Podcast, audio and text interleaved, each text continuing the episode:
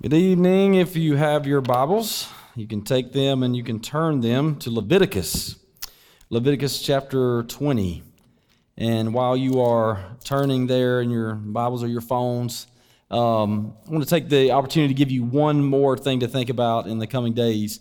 Our, uh, our Give to Go missions offering is coming up the first Sunday in October. Uh, that is a, that is a huge day in the life of our church as it was last year um, that one offering contributes to the full budget of our, our missions ministry uh, for the next calendar year. And um, it's, it's one of those announcements I don't shy away from making because I totally, fully believe uh, in the missions efforts here of Lindsay Lane Baptist Church. Uh, we have been able to send people, continue to support uh, existing missionary partnerships. This year, because of the generosity of the church, we were able to do over and above uh, local missions projects. There were things just in the last two weeks that, because you gave a, a local school that used to feed uh, school children every weekend because one of their partners backed out, they needed help, and uh, through a, a relationship to us, we were able, because of the abundance of our Give to Go missions offering, we're able to provide food for six weeks uh, six weeks, right, John? I think that's right. Our missions pastor, John, uh, for, for six weeks uh, to send kids that would go home to empty cabinets, to empty pantries. We were able to provide uh, food for them for six weeks. And so um, it's, it's super important, and, uh, and not just to meet physical needs of people, but to, uh, to minister to people in the name of Jesus and to share the gospel. Those give us gospel opportunities uh, to tell people about the good news of Jesus Christ. So that's coming up in uh, coming up October. It's the first Sunday in October, and uh, just want to continue to tell you a little bit about that. I'll move this way. The speaker is directly behind me. All right. Uh, Leviticus, Leviticus. We continue our signature series, which is the names of God, and uh, we are focusing the next three Wednesday nights and basically Wednesday nights throughout the fall, with some differences. Uh, we'll we'll take a few times to do a few things different. But uh, throughout the fall, we're going to be looking at the names of God. And if you know that, if you've been here the past few times that we've done this, the names of God give us the full identity of God. And to, to understand the names of God is to understand His character. If we understand the character of God, it should improve our relationship with God.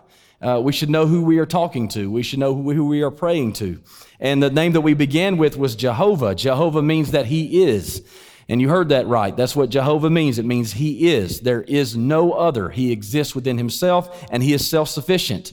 In our relationship with God, we understand because He is, He is Jehovah, that He is so almighty that He exists within Himself. He is matchless. He needs nothing from us. And yet He is still, has still purpose to create us and to redeem us and for us to live for His glory.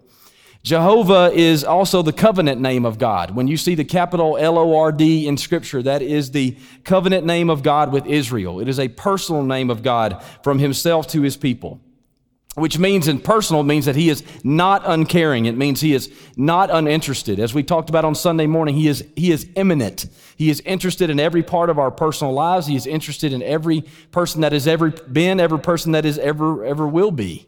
He doesn't play games with our lives. This is our master creator that is a loving and involved father. That's all wrapped up in the name Jehovah. What we've studied since then and what we'll study tonight are compound names. Compound names. And by the way, if you're just joining us, uh, joining us on Wednesday night and you've been here on Sunday morning, you know how different this is. it, is it is this teaching more on Wednesday nights, it's preaching more on Sunday mornings. But uh, Jehovah Jireh being a compound name, this is an addition given to the name of God that gives us an additional look into the depth of his character. The, this name is presented in Genesis 22. If you remember, we studied Abraham and Isaac, and Abraham went to the point of obedience that he would lay his own son down, the son that he had waited on, the son that was promised by God, and he believed God to the point that God would raise him up from the dead, that even if he sacrificed him.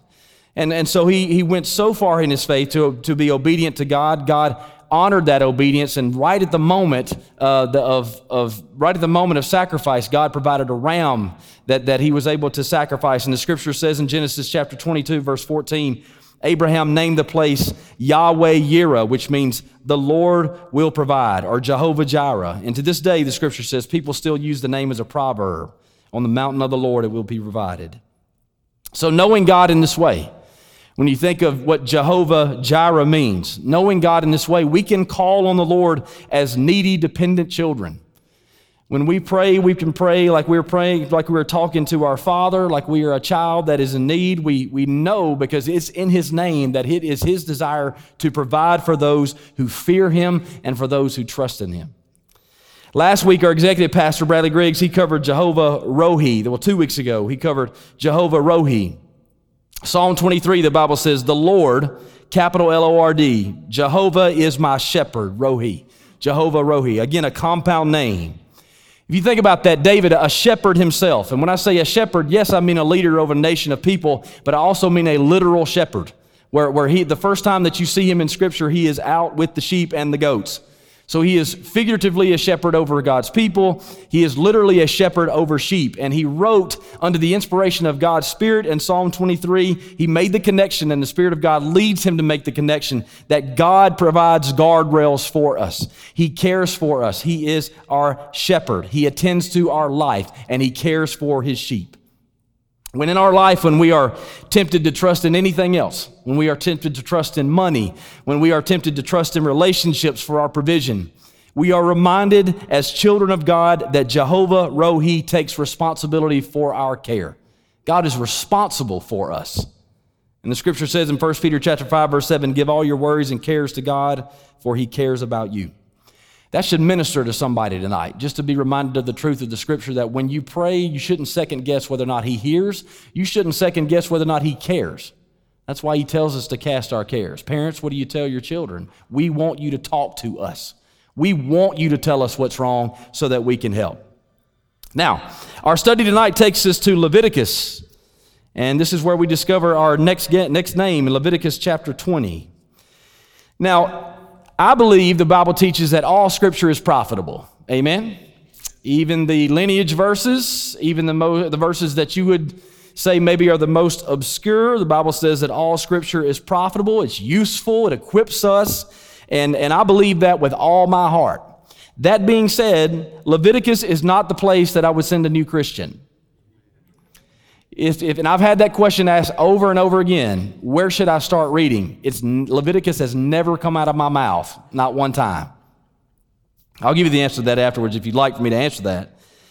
But if you are just beginning to read the Bible, the value of Leviticus is not just in reading it, it's in studying it.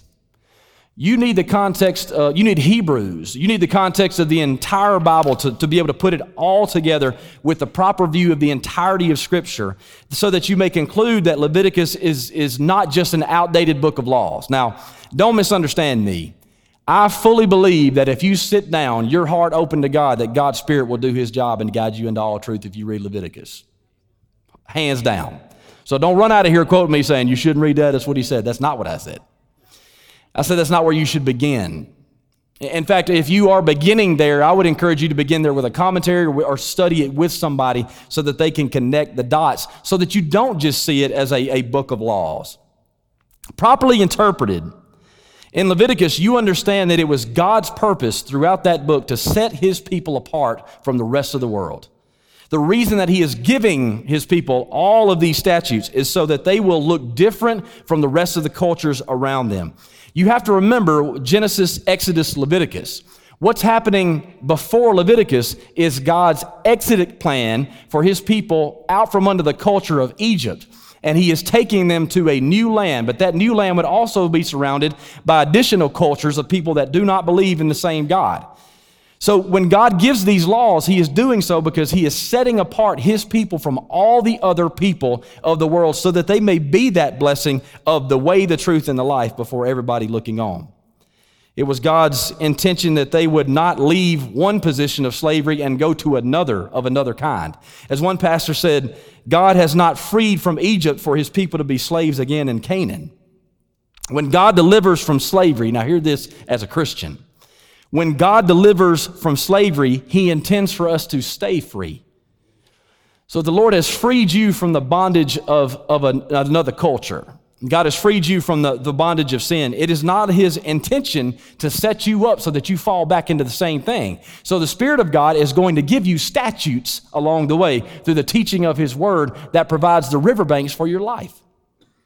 So the Lord is teaching His people how to approach Him God is teaching his people how to walk with him. This is through sacrifice, this is through sanctification. The first 10 chapters of Leviticus are about sacrifice. It's about how to be right with God.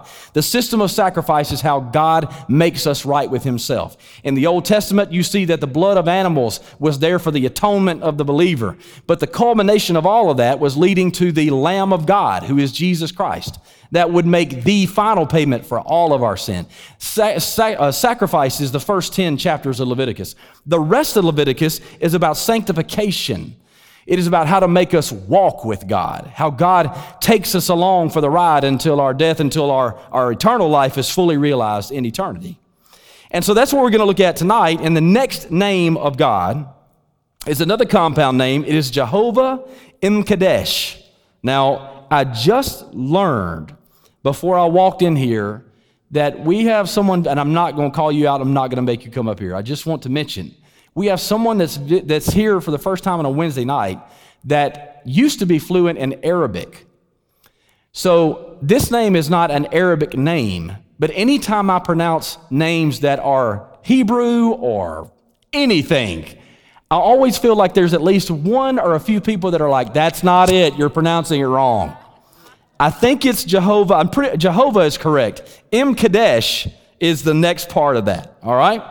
The scripture says in Leviticus chapter 20, verses 7 and 8 So set yourselves apart to be holy. Think about what God is doing with his people. For I am the Lord your God. Keep all my decrees by putting them into practice. For I am the Lord who makes you holy. There's the compound name. I am Jehovah and Kadesh, the Lord who makes you holy. These verses are spoken out of God's justice. And by justice, this is what we mean justice is it is right that there is consequence for wrong. It is, that is out of God's value, that it is right that there is justice or consequence for wrong. The wrong that God is dealing with here in Leviticus chapter 20 is relative to the spiritual practices of his people and the spiritual practices of foreign influence living within Israel. And these preceding verses are warnings of God's judgment. They are warnings of God's judgment for moral failure, God's judgment for spiritual failure. If you look in Leviticus chapter 20 and you look at verse 2 and the last half of that verse, it says this If any of them offer their children as a sacrifice to Molech, they must be put to death. The people of the community must stone them to death. Now, when you read that for the first time without knowing anything else, we can at least pick up that this is serious. And God is very serious child sacrifice is evil. We understand as we read this that God is not for that. And even when you read past that, you understand that if the community that has been charged with this instruction, if they don't inflict this justice, God will turn against the whole community. That's what he says. If you don't put them to death, then I will inflict judgment for all of you right? He is super serious. And just so you get the full sense of depravity when we are reading verses, uh, chapter 20, verse 2, those who worshiped Molech did so through presenting their child to the false god either sacrificially or sexually. That is the context. So if you're thinking with me what I'm thinking, that is messed up. And it's obviously this goes against godly purpose for parenting, but it goes as far as abuse and murder. So God is not going to mess around with this. He's going to put a stop to it. And he has his people who represent his holiness and for his glory to cut that off. God will not have it be a part of his people, not even associated with them. Likewise, he will also not stand for his people seeking alternatives to the Lord. He, he will not have his people praying to God one moment and then seeking a medium in the next. Reading tarot cards in one moment and then reading a Bible in the next. That is, that is not the Lord our God. Hear, O Israel, the Lord is one. Amen. In Leviticus chapter 20, verse 6, God says to his people, I will also turn against those who commit spiritual prostitution by putting their trust in mediums or in those who consult spirits of the dead. I will cut them off from the community. See, this is to seek influence in the future. It is to know the future instead of trusting God. And, and that's a lot of times we're tempted to do that. God, we want us to go on, you just go and tell us your plans. That way we'll know how to react. Well, it takes faith to please God. Amen. God likes faith. But if you think about what we just read through child sacrifice, child abuse, not just because of depravity, but so that people could be closer to their God.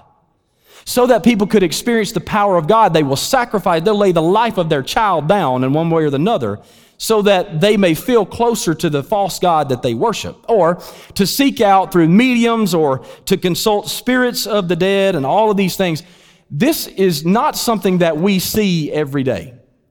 This is, this is spiritual warfare. Keyword spiritual. This is spiritual warfare. Have you ever thought, while we're at this point and before we get to the name of God again, have you ever thought about why we don't see that? Have you ever thought about why in the scripture when we're seeing children, again, not, not just abused and, and not just killed, because we can, we can take the abortion route to this as well, but this is in the name of their God. This is a spiritual reason to do those things, that kind of spiritual warfare that they are seeking mediums so that they will know what the future is, that, that they will know the mind of God. So they, there's spiritual reasons for committing this spiritual prostitution, reasons for consulting the spirits of the dead, because they want to be like God, they want to know God. This is a, a spiritual issue. Have you thought about why? Why do we not see these things on the forefront of our culture? Why is this the only time, Wednesday night at 645, where these words are thrown across our screens? Well, I'm just going to give you a suggestion. I suggest that in our culture, many people are not considering God at all. See, when we see the, the, the different religions across the world, as soon as we see them, we think that every single one of them are devout. And the same goes for Christianity. People think that every Christian is a devout Christian, somebody who is devoted to the Lord their God. And not every religious person across the world is devout. And in our culture, it, it, again, even the stats say that many people are not considering God like they used to, or they are ignoring God until it is a desperate time of need. And so, aside from our nation's laws that obviously ban grave evils like child sacrifice in the name of a God, I believe that the reason we don't see these kinds of things in real time is because spiritual life doesn't make our rankings. If spiritual life doesn't make our rankings, then why would the devil inflict more spiritual warfare? If it's not even on our radar, if we wake up one morning and we go the whole day without even giving thought to the Lord our God, then what in the world do we need spiritual things like this in front of us for? Satan has us right where he wants us. Prayer, for example. Prayer in our culture is observed a lot of times it's not relied upon, it's observed. And, and y'all, this, now this is where I get ticked off, I'm just be honest. We used to go from praying in different places, and now what we have are moments of silence. Now, what in the world is a moment of silence going to do for anybody? You think I call people in the hospital and say, listen, I'm, if you don't mind, before I leave, we're going to have a moment of silence. Now, who in the world does that help? We're just going to quietly reflect. On what?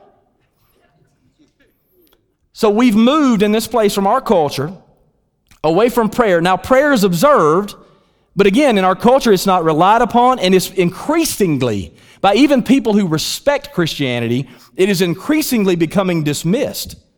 Or it's becoming generalized to whatever God you want to pray for or pray to. Worship can often be the same a, a cultural observation instead of a regular expression of adoration to our God. That's what real worship is an expression of adoration to the master of our lives. But our culture, not necessarily building it into that top five for us, worship becomes something that we stop by a few hours every week. Copies of God's Word abound, but reading the Word of the Lord often escapes us. And studying it only happens when we have a vacation blocked out time. See, this is, this is where culture puts us. It's time that we don't have. The things of God are smothered in our culture. Smothered by what? They're smothered by busyness. The things of God are smothered by our affluence. They are smothered by our desire for entertainment. So listen to this. Rather than child sacrifice unto an unknown false God, we don't, we don't see children being sacrificed in the name of God. We see children raised without time for God. That's where we are.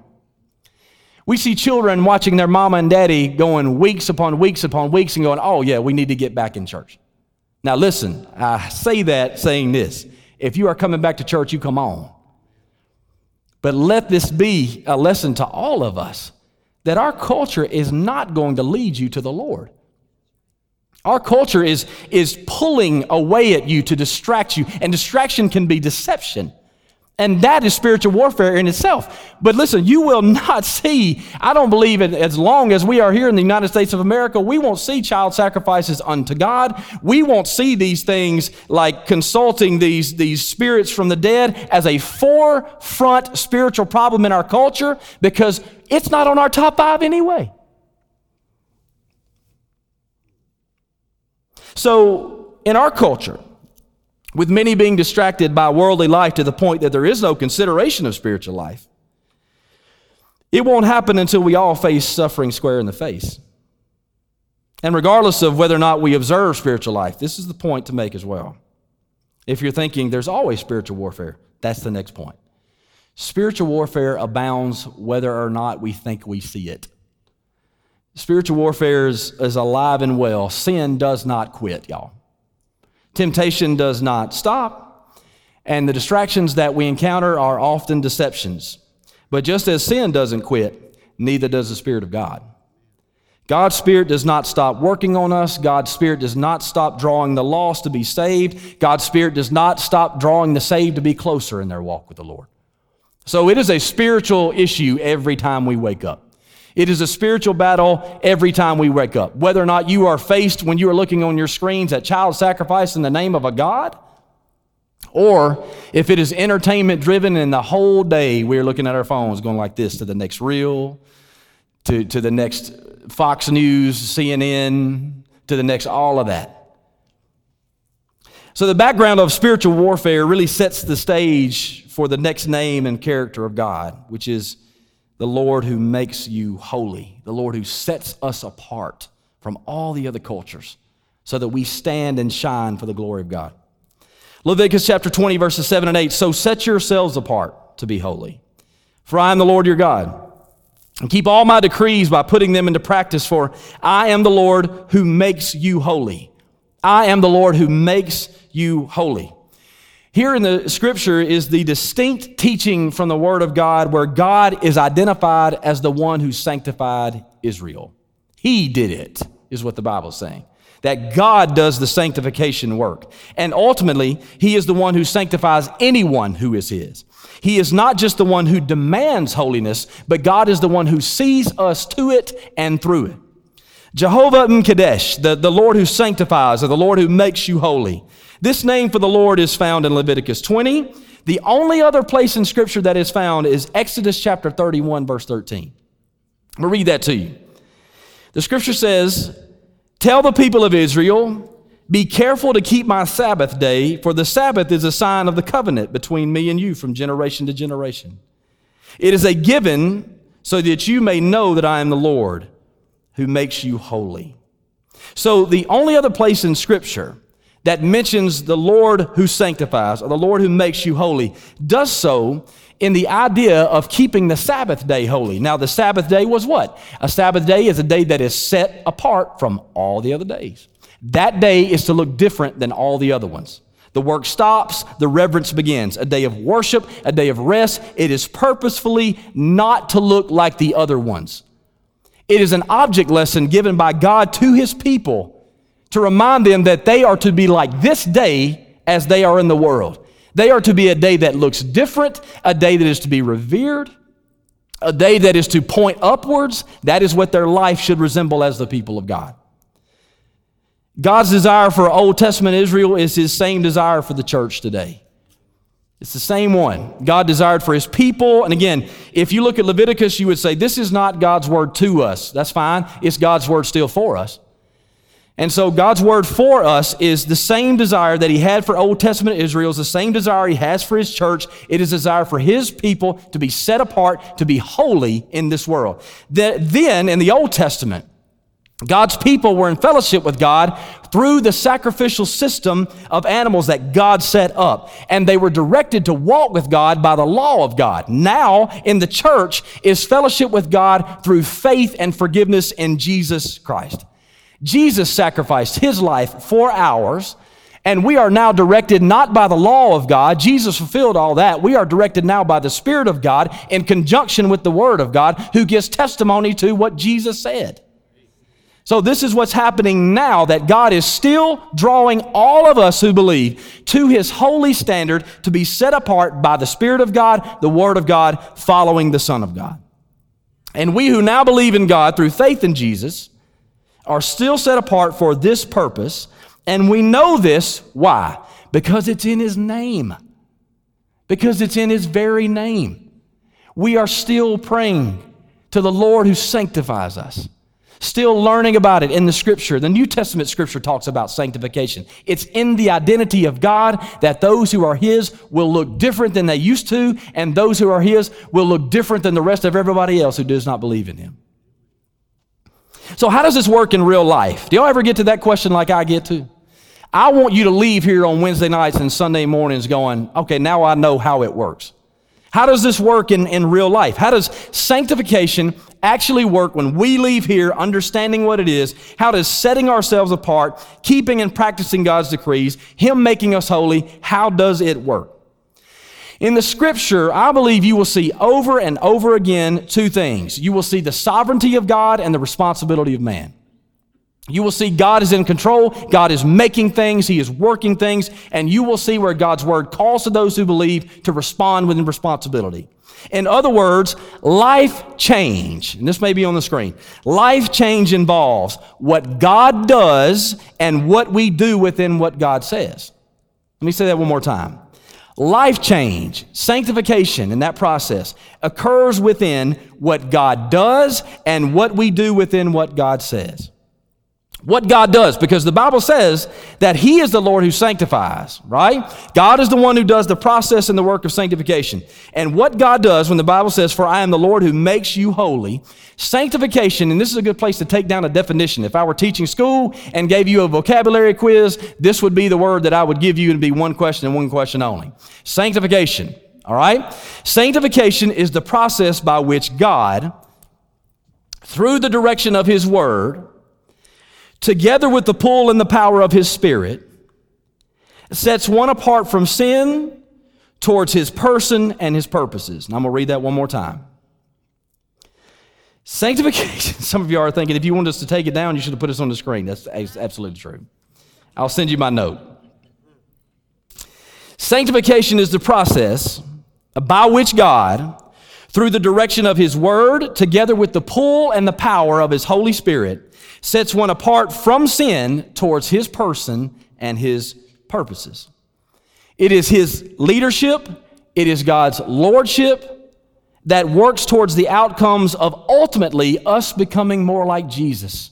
The endorsement of God, the revelation of God. To be more like Christ is to be more like God. And when we are more like God, we are holy. We are becoming holy as He is holy. It is God who accomplishes sanctification. How does He accomplish sanctification? Because He is the one who embodies the standard. God is the one who sets the standard. God is the one through His Spirit that draws us to the standard. It's the one that slaps our hand when we break the standard. God is the one that disciplines us. God is the one that forgives us. And He made provisions to do that through the death and the life and the death and the resurrection of His Son. That's how God does the work of salvation. That's how God does the work of sanctification where He is drawing us to Himself ever forward, even closer every single day. And this leadership and lordship work of God moves, and, and again, I say this with such desire that we all get it, especially me. The leadership and the lordship work of God moves in every area of our life, every one of them. The one that your spouse says is a blind spot for you the, the one that you don't want to acknowledge, but it's there. the one that you dismiss. It's the knot on the board that we looked at Sunday. It's there, but there's so much wood grain, you're fine. But God wants to make it all wood grain. And so, if you weren't here Sunday, you have to go back and look. That is not making any sense to you at this point. But it's every area of our life. It's the gardener that is continuing to pull weeds. Eh, from what? And this is what I learned today, and I'm so excited to share with you what I learned and, and the way that it's put. God is moving every area of our life towards His holiness, and by every area, we mean the profane, the things we know that are offensive to God, and even the common, the things that are amoral, the things that are, it is or it isn't. You see, some of us, I could tell, and I believe this truly, cell phones are not profane, cell phones are common. The difference between profane or com- uh, and sacred is the difference between the search history on your phone. Now I'm preaching. That, that's what makes it either sacred or profane. It's a common instrument. If they look through your phone, you may look at it and say, This is a profane instrument that's used by the devil. They may look at another one and see how you've ministered to people, how you are reading the scriptures on your phone, how you are sending encouraging word, how you are studying the Bible. They say, This is a sacred instrument. It's, it's a common thing. So God is using every area of our life or working in every area of our life to move us from the profane and even the common to where everything's sacred. All of it is. When we watch TV, the relationships that we have, the things that we look at, taking in a ball game. God wants to move us at that ball game from profane and even common to sacred. Amen? And that's it. That's where God's got on to me throughout the years. You gonna be that same guy and expect to lead a church when you can't keep yourself together at a ball game, young man? Nobody said amen to that. Nobody struggles with that but me. Transparency, transparency. First Thessalonians, but I'm telling you, like, I studied that today, and the way that the, the author of the resource that I have put that helped me today, honestly. First Thessalonians 5.23. And this is good. First Thessalonians 5.23. Now may the God of peace make you holy in every way.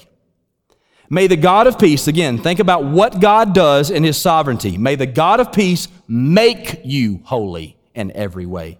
And may your whole spirit and soul and body be kept blameless until our Lord Jesus Christ comes again. God will make this happen, for he who calls you is faithful. He will make it happen. He is always working on it. So I really do think that when we look at the scoreboard of our life when it comes to spiritual wins and losses, the older we get, if we are walking in Christ by the Spirit of God and yielding to what God is doing, we're going to see more wins than losses. We're going to see we're going to see us getting better. We tell married couples. I know there's a parenting class tonight, and I'm, i hope that goes really well, and I know that it will. But, but we will tell uh, uh, married or prospective married couples, we have one that we're doing a wedding this weekend, or I, I am. Uh, but, but when we talk to married couples that are about to get married, we make this statement You're fighting, because we'll ask them the question, we'll say, Have you ever had a fight? You know, which everybody looks at each other like, Yeah, we have. Not had one yet that was like, No. and they need to have had one, honestly. Said, Have you had a fight? How did you handle it? And I ask this question say, Have you had a big fight? And then, man, I could tell you some stories, Brother Dusty. I think about some of the things we've talked about before and people that we've talked to. Some of y'all are it. No, I'm just kidding.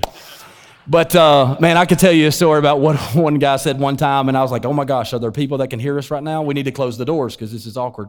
Um, but after we asked them have they had a big fight, we make the point: your fighting should get better your disagreements as a married couple, because you both are following the same Lord God, should get better as you get older.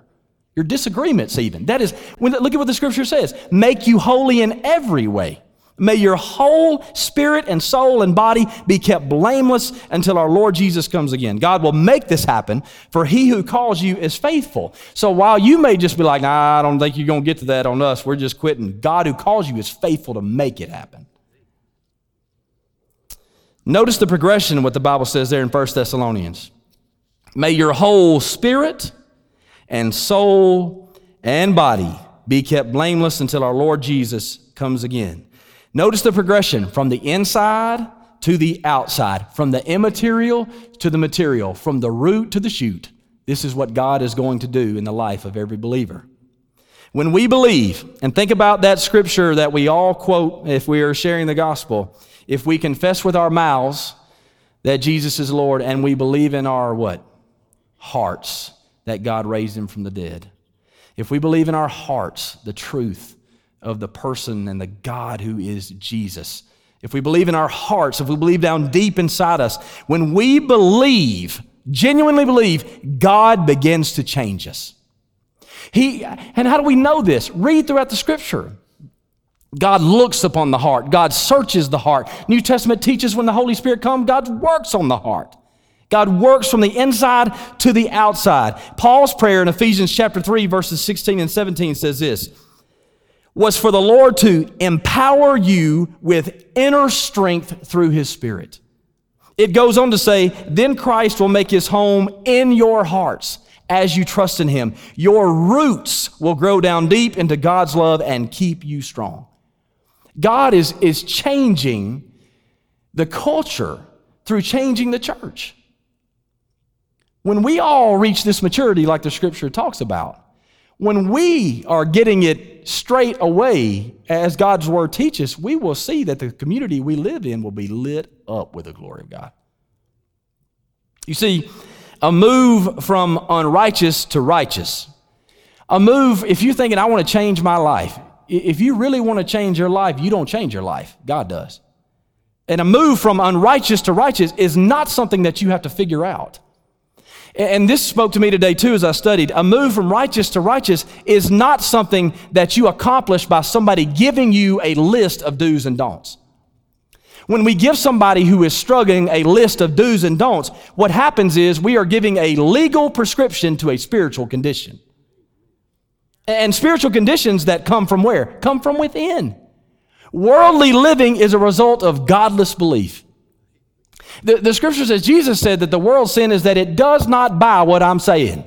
It does not believe in the direction that I am leading. It's the belief that there is no God or the belief that my way is better than His.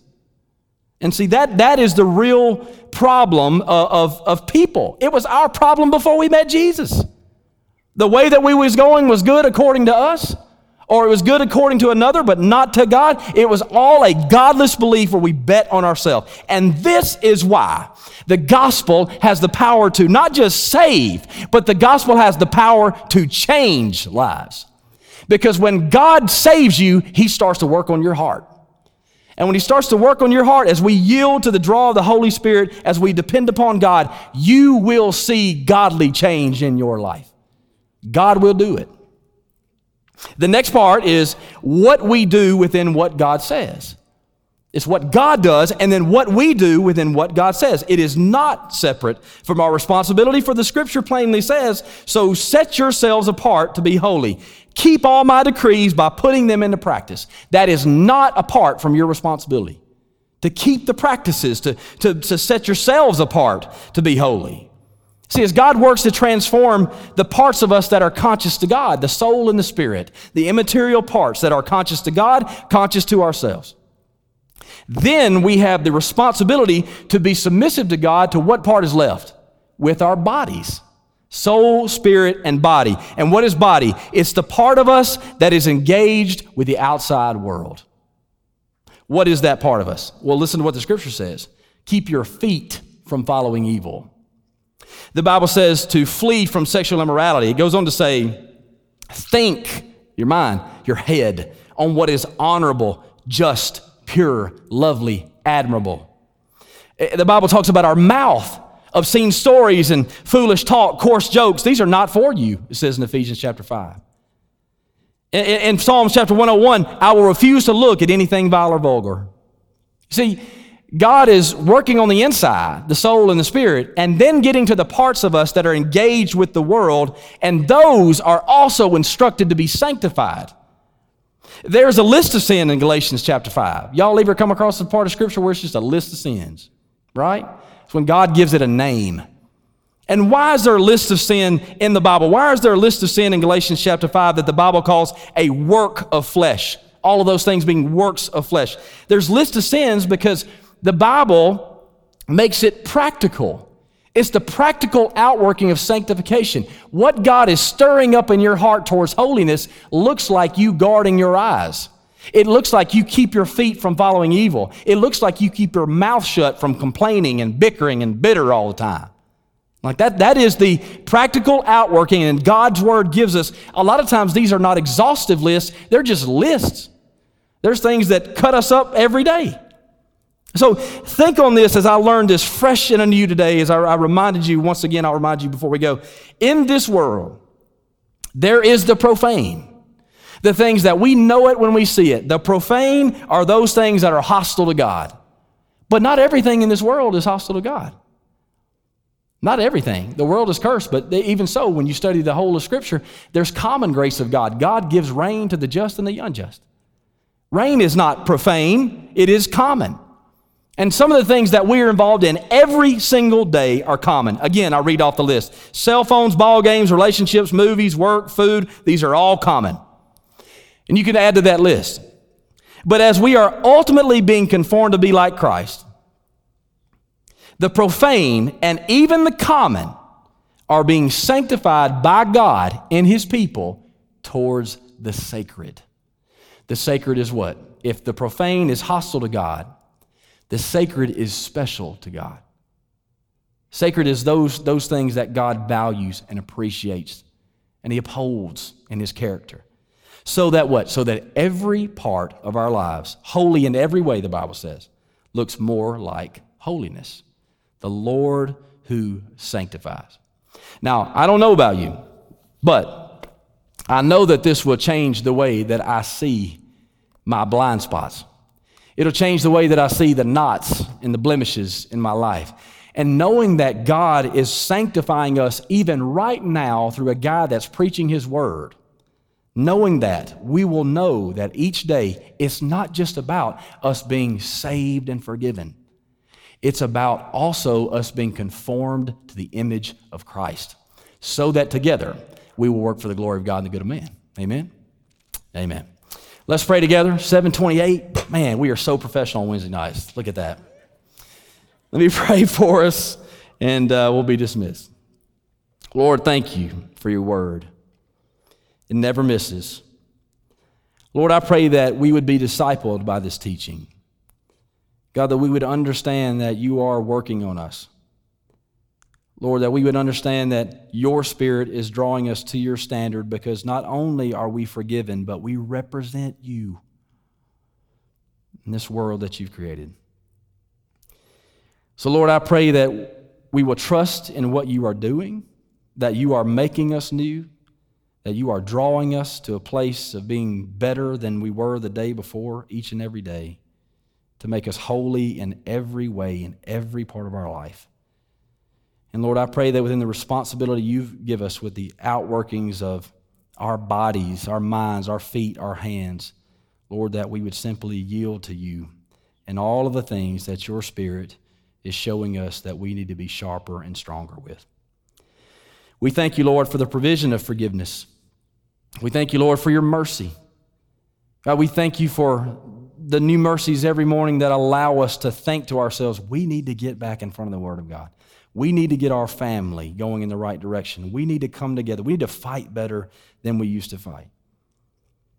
Lord, I thank you, God, that you never, ever leave us, and you are constantly working on us for your glory. Lord, would you please bless this church as we move forward in the reading, the preaching, the teaching, the learning of your word. We ask these things in Jesus' name. Amen. Amen. Y'all have a great evening. Thank you for being here tonight.